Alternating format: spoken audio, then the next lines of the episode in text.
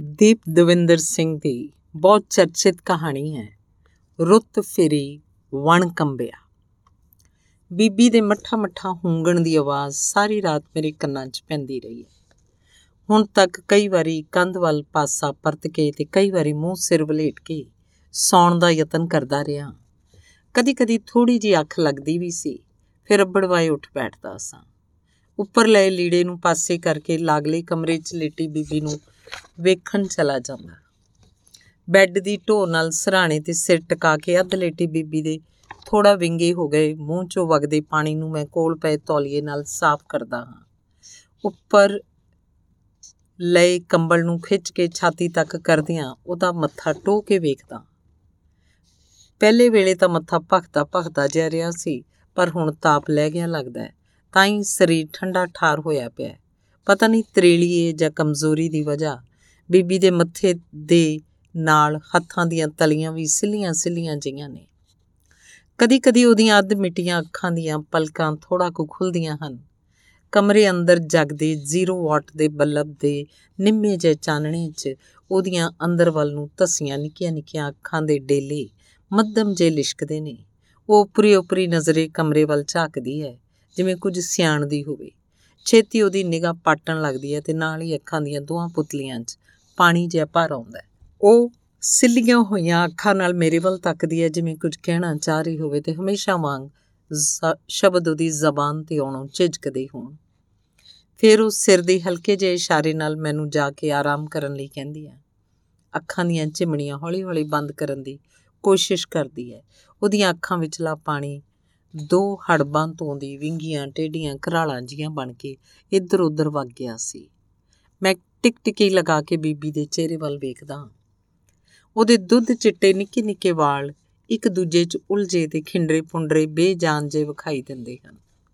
ਕਦੀ-ਕਦੀ ਉਹ ਆਪਣੇ ਕਮਜ਼ੋਰ ਜੇ ਸੱਜੇ ਹੱਥ ਨਾਲ ਸਹਿਜ ਸਹਿਜ ਖਿਲਰੇ ਵਾਲਾਂ ਨੂੰ ਸਵਾਰਨ ਦਾ ਯਤਨ ਕਰਦੀ ਹੈ। ਉਸ ਕੋਲੋਂ ਉਪਰੀਆਂ ਉਪਰੀਆਂ ਜੀਆਂ ਉਂਗਲਾਂ ਸਿਰ ਤੇ ਫਿਰਦੀਆਂ ਹਨ ਤੇ ਬਾਹ ਨਿਢਾਲ ਹੋ ਜਾਂਦੀ ਹੈ। ਮੈਂ ਉਹਦੇ ਹੱਥ ਨੂੰ ਸਹਾਰਾ ਦੇ ਕੇ ਬਾਹ ਫੇਰ ਕੰਬਲ ਹੇਠ ਕਰਦਾ। ਆਪ ਉਂਗਲਾਂ ਦੀ ਕੰਗੀ ਜੀ ਬਣਾ ਕੇ ਪੋਲੇ-ਪੋਲੇ ਉਹਦੇ ਸਿਰ 'ਚ ਫੇਰਦਾ ਤੇ ਖਿਲਰੇ ਵਾਲਾਂ ਨੂੰ ਥਾਂ ਸਿਰ ਕਰਨ ਦੀ ਕੋਸ਼ਿਸ਼ ਕਰਦਾ। ਇਸ ਤਰ੍ਹਾਂ ਨਿਢਾਲ ਪਈ ਬੀਬੀ ਨੂੰ ਵੇਖਦਿਆਂ ਸੋਚਦਾ ਕਿ ਬੀਬੀ ਇਸ ਉਮਰੇ ਵੀ ਆਪਣੀ ਸਿਹਤ ਮੁਜਬ ਘਰ ਦੇ ਨਿੱਕੇ ਮੁਟਿਆਰ ਨੂੰ ਸਿਰ ਤੇ ਚੁੱਕੀ ਫਿਰਦੀ ਸੀ। ਮੇਰੀ ਪਤਨੀ ਦੇ ਬੇਵਕਤੀ ਤੁਰ ਜਾਣ ਤੇ ਘਰ ਦੇ ਨਿੱਕੇ ਮੋਟੇ ਕੰਮਾਂ ਨੂੰ ਫੇਰ ਤੋਂ ਬੀਬੀ ਨੇ ਸੰਭਾਲ ਲਿਆ ਸੀ। ਇਸ ਦੀ ਹੋਂਦ ਕਰਕੇ ਮੈਨੂੰ ਵੀ ਬੜਾ ਆਸਰਾ ਸੀ ਇਹਦਾ। ਬਹੁਤੀ ਇਕੱਲਤਾ ਮਹਿਸੂਸ ਨਹੀਂ ਸੀ ਹੁੰਦੀ। ਮੁੰਡਾ ਛੋਟੇ ਤੇ ਸਿਆਲੀ ਦਿਨਾਂ 'ਚ ਆਪਣੀ ਘਰਵਾਲੀ ਨੂੰ ਵੀ ਸ਼ਹਿਰ ਹੀ ਲੈ ਜਾਂਦਾ ਆਪਣੇ ਕੋਲ। ਕਿਤੇ 15-20 ਦਿਨ ਹੀ ਆਉਂਦੇ ਨੇ, ਗੇੜਾ ਮਾਰਨ ਤੇ ਮੁੜਦੇ ਪੈਰੀ ਵਾਪਸ ਚਲੇ ਜਾਂਦੇ ਨੇ। ਚਲੋ ਰਾਜੀ ਰਹਿਣ, ਜਿਵੇਂ ਉਹਨਾਂ ਨੂੰ ਚੰਗਾ ਲੱਗਦਾ ਹੈ। ਹਫਤਾ ਪਹਿਲਾਂ ਬੀਬੀ ਵੀ ਤਾਂ ਰਾਜੀ ਖੁਸ਼ੀ ਸੀ। ਘਰ ਦੇ ਨਿੱਕੇ ਮੁੱਟੇ ਕੰਮਾਂ 'ਚ ਰੁੱਝੀ ਰਹਿੰਦੀ ਸੀ ਸਾਰਾ ਦਿਨ। ਉਸ ਦਿਨ ਰਾਤ ਦੀ ਰੋਟੀ ਟੁੱਕ ਵੀ ਨਹੀਂ ਸੀ ਖਾ ਹੋਇਆ। ਮੇਰੇ ਲਾਗੇ ਬੈਠਿਆਂ ਗੱਲਾਂ ਸੁਣਦੀ ਸੁਣਦੀ ਧੜਮ ਕਰਕੇ ਮੁੱਧੜੇ ਮੂੰਹ ਜਾ ਡਿੱਗੀ ਸੀ। ਮੈਂ ਜਲਦੀ ਨਾਲ ਚੁੱਕਿਆ ਸੀ ਤੇ ਨਾਲ ਪਈ ਮੰਜੀ ਤੇ ਲਟਾਇਆ ਸੀ। ਬੀਬੀ ਦਾ ਇੱਕ ਪਾਸਾ ਕੰਬਣ ਲੱਗਿਆ ਸੀ ਤੇ ਨਾਲ ਹੀ ਹੱਥਾਂ ਪੈਰਾਂ ਦੇ ਕੁੰਡ ਮੁੜ ਗਏ ਸੀ। ਕਈ ਦਿਨ ਹਸਪਤਾਲਾਂ ਦੇ ਧੱਕੇ ਧੋੜੇ ਖਾਦੇ ਕਈ ਤਰ੍ਹਾਂ ਦੇ ਟੈਸਟ, ਰਿਪੋਰਟਾਂ ਤੇ ਦਵਾਈਆਂ। ਵੱਡੇ ਡਾਕਟਰ ਨੇ ਆਪਣੇ ਕਮਰੇ 'ਚ ਬੁਲਾ ਕੇ ਦੱਸਿਆ ਸੀ ਕਿ ਮਾਤਾ ਨੂੰ ਅਧਰੰਗ ਦਾ ਦੌਰਾ ਪਿਆ ਹੈ। ਰਿਪੋਰਟ 'ਚ ਸਾਫ਼ ਦਿਸਦਾ ਹੈ ਕਿ ਇਹਨਾਂ ਦੇ ਦਿਮਾਗ ਦੀ ਨਸ 'ਚ ਕਲੌਟ ਅਟਕ ਗਿਆ ਹੈ, ਜਿਸ ਨਾਲ ਖੱਬੇ ਪਾਸੇ ਵਾਲੀ ਲੱਤ, ਬਾਹ ਤੇ ਜਬਾੜੇ ਤੇ ਅਸਰ ਹੋਇਆ ਹੈ। ਤੇ ਜਦੋਂ ਤੱਕ ਕੁਝ ਬੋਲਦੇ ਚੱਲਦੇ ਨਹੀਂ, ਉਦੋਂ ਤੱਕ ਜ਼ੁਬਾਨ ਬਾਰੇ ਕੁਝ ਨਹੀਂ ਕਿਹਾ ਜਾ ਸਕਦਾ। ਮੈਂ ਅਣਮੰਨੇ ਜੇ ਮਨ ਨਾਲ ਦੱਸਦਾ ਕਿ ਬੀਬੀ ਤਾਂ ਜਨਮ ਤੋਂ ਹੀ ਕੁਝ ਨਹੀਂ ਸੀ ਬੋਲਦੀ, ਤੇ ਨਾਲ ਹੀ ਬੇਜ਼ੁਬਾਨੀ ਬੀਬੀ ਦਾ ਚਿਹਰਾ ਮੇਰੀਆਂ ਅੱਖਾਂ ਅੱਗੇੋਂ ਅੱਖਾਂ ਅੱਗੇੋਂ ਹੀ ਗੁਜ਼ਰਦਾ ਹੈ। ਜਦ ਦੀ ਹੋਸ਼ ਸੰਭਾਲੀ ਹੈ ਬੀਬੀ ਨੂੰ ਹੱਥਾਂ ਦੇ ਇਸ਼ਾਰਿਆਂ ਨਾਲ ਹੀ ਸਮਝਾਉਂਦੇ ਵੇਖਿਆ ਮੈਂ ਤਾਂ ਉਹਦੇ ਲਹੂ ਮਾਸ ਦਾ ਹਿੱਸਾ, ਇਹਦੀ ਗੋਦੀ 'ਚ ਖੇਡਿਆ, ਪਲਿਆ, ਜਵਾਨ ਹੋਇਆ। ਬੇਸ਼ੱਕ ਬੀਬੀ ਆਪ ਕੁਝ ਵੀ ਨਹੀਂ ਸੀ ਬੋਲਦੀ, ਪਰ ਮੈਂ ਇਸੇ ਤੋਂ ਹੀ ਬੋਲਣਾ ਸਿੱਖਿਆ। ਬੀਬੀ ਕੀ ਕਹਿਣਾ ਚਾਹੁੰਦੀ ਹੈ ਉਹਦੀਆਂ ਅੱਖਾਂ ਤੋਂ ਹੀ ਸਮਝ ਜਾਣਾ ਜੇ ਮੇਰੇ ਤੋਂ ਛੋਟੇ ਹੁੰਦਿਆਂ ਖੰਡ ਮੰਗਵਾਉਂਦੀ ਸੀ ਤਾਂ ਮੈਨੂੰ ਕਦੀ ਵੀ ਖੰਡ ਦੀ ਥਾਂ ਲੂਣ ਲਿਆਉਣ ਦਾ ਭੁਲੇਖਾ ਨਹੀਂ ਸੀ ਲੱਗਿਆ। ਇਹਦੀ ਚੁੱਪ ਦੀ ਤੇ ਚੀਕਣ ਦੀ ਭਾਸ਼ਾ ਨੂੰ ਮੈਂ ਚੰਗੀ ਤਰ੍ਹਾਂ ਸਮਝਦਾ। ਆਂਡੀ ਗਵਾਂਡੀ ਰਿਸ਼ਤੇਦਾਰ ਤੇ ਗਲੀ ਮਹੱਲੇ ਵਾਲੇ ਬੀਬੀ ਮੇਰੇ, ਮੇਰੀ ਨੂੰ ਤਾਰੋ ਗੁੰਗੀ ਕਹਿੰਦੇ ਨੇ। ਪਹਿਲਾਂ ਪਹਿਲਾਂ ਤਾਂ ਜਿਹਦੇ ਮੂੰਹ ਮੈਂ ਬੀਬੀ ਆਪਣੀ ਨੂੰ ਗੂੰਗੀ ਕਹਿੰਦਿਆਂ ਸੁਣਦਾ ਸੀ, ਪੱਥਰ ਮਾਰ ਕੇ ਸਿਰ ਪਾੜਨ ਨੂੰ ਦਿਲ ਕਰਦਾ ਸੀ। ਹੁਣ ਨਹੀਂ ਗੁੱਸਾ ਆਉਂਦਾ, ਨਾ ਮੈਨੂੰ ਤੇ ਨਾ ਹੀ ਬੀਬੀ ਨੂੰ। ਦਿਲ ਨੂੰ ਸਮਝਾ ਲਿਆ। ਆਪਾਂ ਕਿ ਜਿਵੇਂ ਆਪਣੀ ਤਾਈ ਭਜਨ ਕੌਰ ਹੈ ਹੱਟੀ ਵਾਲੇ ਗਣੇਸ਼ ਦੀ ਝਾਈ ਕਾਂਤਾ ਰਾਣੀ ਹੈ। ਜਾਂ ਕੋਈ ਫਾਤਮਾ ਬੀਬੀ ਹੈ, ਉਵੇਂ ਹੈ ਆਪਣੀ ਬੀਬੀ ਵੀ ਤਾਰੋ ਗੂੰਗੀ। ਤੇ ਮੈਂ ਵੇਖਦਾ, ਬੀਬੀ ਥੋੜੀ ਟਿਕਾ ਚ ਆ ਗਈ ਲੱਗਦੀ ਹੈ। ਮੈਂ ਦੱਬੇ ਪੈਰੀਂ ਕਮਰੇ ਚੋਂ ਬਾਹਰ ਨਿਕਲਦਾ ਸਾਹਮਣੇ ਕੰਧ ਨਾਲ ਟੰਗੀ ਘੜੀ ਨੇ ਅਜੇ 4 ਨਹੀਂ ਵਜਾਏ। ਸਰੀਰ ਕੁਝ ਬੇਚੈਨੀ ਜਿਹੀ ਚ ਹੈ। ਉਮਰ ਵੀ ਹੁਣ ਮੇਰੀ 17 ਤੋਂ 3-4 ਵਰੇ ਹੀ ਘੱਟ ਹੈ। ਸਰੀਰ ਹੁਣ ਬਹੁਤੀ ਆਵਾਜ਼ਾਰੀ ਨਹੀਂ ਸਹਿੰਦਾ। ਮਨ ਨੂੰ ਵੀ ਅਚਵੀ ਜੀ ਲੱਗੀ ਰਹਿੰਦੀ ਹੈ। ਪਿਛਲੇ ਕਈ ਦਿਨਾਂ ਤੋਂ ਜ਼ਿੰਦਗੀ ਦੇ ਉਬੜ ਖੱਬੜ ਪੈਂਡਿਆਂ ਤੇ ਪਿਛਲੇ ਪੈਰੀ ਤੁਰਨ ਦੀ ਤੁਰਨ ਦੀ ਕੋਸ਼ਿਸ਼ ਕਰਦਿਆਂ ਸੋਚਦਾ ਕਿ ਵਰਿਆਂ ਦੇ ਵਰੇ ਤਾਸ਼ ਦੇ ਪੱਤਿਆਂ ਵਾਂਗ ਡਿੱਗਦੇ ਗਏ ਇੱਕ ਦੂਜੇ ਦੇ ਉੱਪਰ ਹੇਠਾਂ। ਇਹਨਾਂ ਪੱਤਿਆਂ ਤੇ ਉਕਰੀਆਂ ਉਹ ਸਾਰੀਆਂ ਘਟਨਾਵਾਂ ਮੇਰੇ ਅੰਦਰ ਦੀ ਕਿਸੇ ਨੁਕਰੋਂ ਝੱਟ ਉੱਠ ਖਲੋਂਦੀਆਂ ਨੇ। ਇਹਨਾਂ ਵਾਪਰੀਆਂ ਘਟਨਾਵਾਂ ਨੂੰ ਇੱਕਸਾਰ ਕਰਕੇ ਕਿਸੇ ਸਿਰੇ ਤੋਂ ਫੜਨ ਦੀ ਕੋਸ਼ਿਸ਼ ਕਰਦਿਆਂ ਮੈਨੂੰ ਯਾਦ ਆਉਂਦਾ ਹੈ ਕਿ ਮੈਂ ਪੰਜਾਂ ਛਿਆਂ ਵਰਿਆਂ ਦੇ ਨੇ ਬੀਬੀ ਦੇ ਪਿੱਛੇ ਪਿੱਛੇ ਇਸ ਵਿਹੜੇ 'ਚ ਪੈਰ ਧਰਿਆ ਸੀ। ਬੁੱਟਰਾਂ ਵਾਲੇ ਗੁਲਜ਼ਾਰੀ ਦੇ ਨਾਲ। ਗੁਲਜ਼ਾਰੀ ਆਪ ਤਾਂ ਸਾਨੂੰ ਸੁੱਤਿਆਂ ਛੱਡ ਕੇ ਤੇ ਮੂੰਹ ਨੇਰੇ ਤੁਰ ਗਿਆ ਸੀ। ਘਰ 'ਚ ਵੱਡੀ ਬੇਬੇ ਸੀ। ਇੱਕ ਉਹਦਾ ਮੁੰਡਾ, ਜਿਹੜਾ ਕਾਗਜ਼ਾਂ 'ਚ ਮੇਰਾ ਪਿਓ ਬਣ ਗਿਆ ਸੀ। ਭਲਾ ਲੋਕ ਬੰਦਾ ਸੀ ਥੋੜਾ ਬੋਲਦਾ ਸੀ, ਪਰ ਚੰਗਾ ਬੋਲਦਾ ਸੀ। ਬੇਬੇ ਦੇ ਕਹਿਣ ਤੇ ਮੈਂ ਉਹਨੂੰ ਪਾਪਾ ਕਹਿਣ ਲੱਗ ਪਿਆ ਸਾਂ। ਉਹਦੀ ਭਰਵੀਂ ਚਿੱਟੀ ਦਾੜੀ ਸੀ, ਮੈਲ ਖੋਰੇ ਜੇ ਲੀੜੇ ਪਾ ਕੇ ਉਹ ਸਾਰਾ ਦਿਨ ਬਾਹਰਲੇ ਢਾਰੇ ਹੇਠ ਆਰਨ ਤਪਾ ਕੇ ਜ਼ਿਮੀਂਦਾਰਾਂ ਦਾ ਲੋਹਾਰਾ ਤਰਖਾਣਾ ਕਰਦਾ ਰਹਿੰਦਾ ਸੀ। ਬੀਬੀ ਪਹਿਲੇ ਦਿਨ ਹੀ ਸਵਖਤੇ ਉੱਠ ਖਲੋਤੀ ਸੀ। ਚੁੱਲ੍ਹੇ ਅੱਗ ਬਾਲ ਕੇ ਉੱਪਰ ਚਾਹ ਵੀ ਧਰਤੀ ਸੀ। ਵੱਡੀ ਬੇਬੇ ਪਰਾਂ ਹਟਵੇਂ ਬੈਠੇ ਪਾਪੇ ਦੇ ਕੰਨ ਲਾਗੇ ਮੂੰਹ ਕਰਕੇ ਹੌਲੀ ਜੀ ਕਹਿ ਰਹੀ ਸੀ, ਪੁੱਤ ਕਰਮਿਆ ਵੋਟੀ ਘਰ ਸੰਭਣ ਵਾਲੀ ਲੱਗਦੀ ਹੈ ਜਿਹੜੀ ਆਉਂਦੀ ਚੌਂਕੇ ਜਾ ਚੜੀ ਹੈ ਘਰਾਂ 'ਚ ਬਰਕਤ ਲੈ ਕੇ ਆਉਂਦੀਆਂ ਇਦਾਂ ਦੀਆਂ ਜਨਾਨੀਆਂ। ਮੈਂ ਵੱਡੀ ਬੇਬੇ ਦੀਆਂ ਗੱਲਾਂ ਸੁਣ ਕੇ ਹੈਰਾਨ ਵੀ ਸੀ ਤੇ ਪਰੇਸ਼ਾਨ ਵੀ। ਬੀਬੀ ਨੂੰ ਤਾਂ ਬੁੱਟਰਾਂ ਵਾਲਾ ਗੁਲਜ਼ਾਰੀ ਆਪਣੀ ਵੋਟੀ ਦੱਸਦਾ ਹੁੰਦਾ ਸੀ। ਹੁਣ ਤੱਕ ਉੱਥੇ ਹੀ ਤਾਂ ਰਹੇ ਸੀ। ਅਸੀਂ, ਉਹ ਤਾਂ ਕੱਲ ਹੀ ਘਰੋਂ ਸਾਨੂੰ ਇਹ ਕਹਿ ਕੇ ਤੁਰਿਆ ਸੀ ਵੀ ਮਸਿਆ ਨਹਾਉਣ ਚੱਲੇ ਆ। ਸਾਰਾ ਦਿਨ ਉਹ ਸਾਨੂੰ ਲੈ ਕੇ ਫਿਰਦਾ ਰਿਹਾ ਸੀ, ਕਦੀ ਮੋਟਰ ਗੱਡੀ ਤੇ ਕਦੀ ਟਾਂਗੇ ਤੇ ਕਦੀ ਪੈਦਲ। ਡੂੰਘੀਆਂ ਤਰਕਾਲਾਂ ਵੇਲੇ ਉਹਨੇ ਇਸ ਘਰ ਦਾ ਆਣਬੂਆ ਖੜਕਾਇਆ ਸੀ। ਉਸ ਸਮੇਂ ਬੀਬੀ ਨੇ ਗੁੱਟ ਲਾਗਿਓ ਮੇਰਾ ਹੱਥ ਘੁੱਟ ਕੇ ਫੜਿਆ ਹੋਇਆ ਸੀ ਤੇ ਮੈਂ ਦੂਜੇ ਹੱਥ ਨਾਲ ਆਪਣੀ ਤੇੜ ਪਾਈ ਢੱਲੀ ਢਿੱਲੀ ਜੀ ਨਿੱਕਰ ਨੂੰ ਮੁੜ ਮੁੜ ਉੱਪਰ ਖਿੱਚਦਾ ਕਾਲੀ ਕਾਲੀ ਪੈਰ ਪੁੱਟ ਰਿਹਾ ਸੀ। ਉਪਰੀ ਜਗ੍ਹਾ ਵੇਖ ਬੀਬੀ ਸਹਿਮੀ ਸਹਿਮੀ ਜੀ ਲੱਗਦੀ ਸੀ, ਜਿਹੜੀ ਵਿਹੜੇ 'ਚ ਲੱਗੀ ਮਰੀਅਲ ਜੀ ਧਰੇਕ ਦੀ ਦੁਸੰਗੜ ਦਾ ਆਸਰਾ ਲੈ ਕੇ ਖਲੋਤੀ ਡੌਰ ਭੌਰ ਹੋਈ ਆਸੇ-ਪਾਸੇ ਨੂੰ ਨਿਹਾਰ ਰਹੀ ਸੀ। ਡਰ ਦੇ ਮਾਰੇ ਦਾ ਸੰਗ ਮੇਰਾ ਵੀ ਸੁੱਕਿਆ ਪਿਆ ਸੀ ਤੇ ਜ਼ੁਬਾਨ ਤਾਲੂ ਨਾਲ ਲੱਗੀ ਹੋਈ ਸੀ। ਮੇਰੇ ਤੋਂ ਖੁਸ਼ਕੀ ਮਾਰੇ ਬੁੱਲ ਵੀ ਥੁੱਕ ਨਾਲ ਗਿੱਲੇ ਨਹੀਂ ਸੀ ਹੋ ਰਹੇ। ਵੱਡੀ ਬੇਬੇ ਨੂੰ ਵਿਹੜੇ ਚਾਈ ਵੇਖ ਬੀਬੀ ਨੇ ਵੀ ਕੁਝ ਹੌਸਲਾ ਫੜਿਆ ਸੀ। ਮੇਰੇ ਗੁੱਟ ਨੂੰ ਉਸੇ ਤਰ੍ਹਾਂ ਫੜੀ, ਉਹ ਦੋ ਕੁ ਪੈਰ ਥੋੜਾ ਹਟਵੀਂ, ਖਲੋਤੀ ਬੇਬੇ ਵੱਲ ਨੂੰ ਸਰਕ ਗਈ ਸੀ। ਗੁਲਜ਼ਾਰੀ ਦਾ ਬੁੱਟਰਾਂ ਵਾਲਾ ਘਰ ਥੋੜਾ ਥੋੜਾ ਮੈਨੂੰ ਅਜੇ ਵੀ ਚੇਤੇ ਹੈ। ਘਰ ਕਾਦਾ ਪਿੰਡੋਂ ਬਾਰ-ਬਾਰ ਬੱਕਰੀਆਂ ਦਾ ਵਾੜਾ ਸੀ। ਉਸੇ ਵਾੜੇ ਦੇ ਅੰਦਰ ਬਾਰ ਨਿੱਕੇ ਜਿਹੇ ਕਮਰੇ 'ਚ ਰਹਿੰਦੇ ਸੀ ਅਸੀਂ। ਦੱਸਦੇ ਨੇ ਮੈਂ ਤੁਰਨਾ ਫਿਰਨਾ ਇਸੇ ਘਰ ਤੋਂ ਸ਼ੁਰੂ ਕੀਤਾ ਸੀ। ਗੁਲਜ਼ਾਰੀ ਵੈਲੀ ਜੀ ਕਿਸਮ ਦਾ ਬੰਦਾ ਸੀ। ਕਈ ਤਰ੍ਹਾਂ ਦੇ ਨਸ਼ੇ ਪੱਤੇ ਕਰਨ ਵਾਲਾ।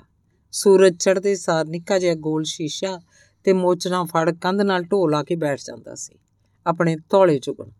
ਉਹਦੇ ਵੈਲੀ ਯਾਰ ਵੀ ਉਸੇ ਘਰ ਬੜੇ ਰਹਿੰਦੇ। दारू ਪੀਂਦੇ, ਬੁਲਬੁਲੀਆਂ ਮਾਰਦੇ ਮੈਂ ਤੇ ਬੀਬੀ ਡਰਦੇ ਮਾਰੇ ਅੰਦਰ ਬੜੇ ਕੁਸਕਦੇ ਨਾ।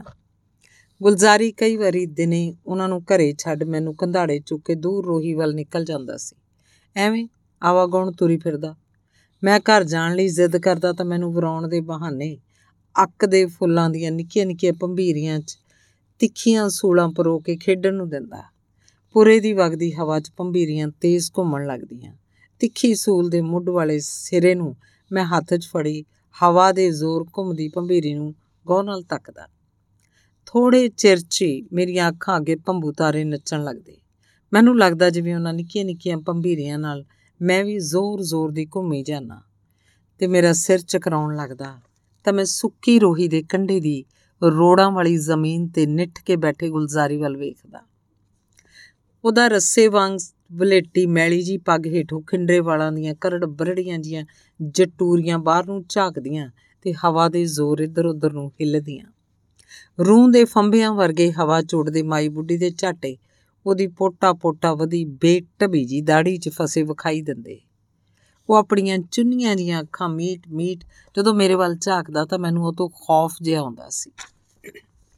ਤੇ ਜਦੋਂ ਅਸੀਂ ਘਰ ਮੁੜਦੇ ਤਾਂ ਬੀਬੀ ਲੋਹੀ ਲਾਖੀ ਹੋਈ ਮੁੱਦੇ ਮੂੰਹ ਪਈ ਹੁੰਦੀ ਸੀ। ਗੁਲਜ਼ਾਰੀ 'ਚ ਉਹਨੂੰ ਬੁਲਾਉਣ ਦੀ ਹਿੰਮਤ ਨਹੀਂ ਸੀ ਹੁੰਦੀ। ਉਹ ਚੁੱਪ ਚੁਪੀਤਾ ਬੱਕਰੀ ਦੇ ਥਣਾ ਨੂੰ ਪਾਇਆ ਝੋਲਾ ਲਾਉਂਦਾ।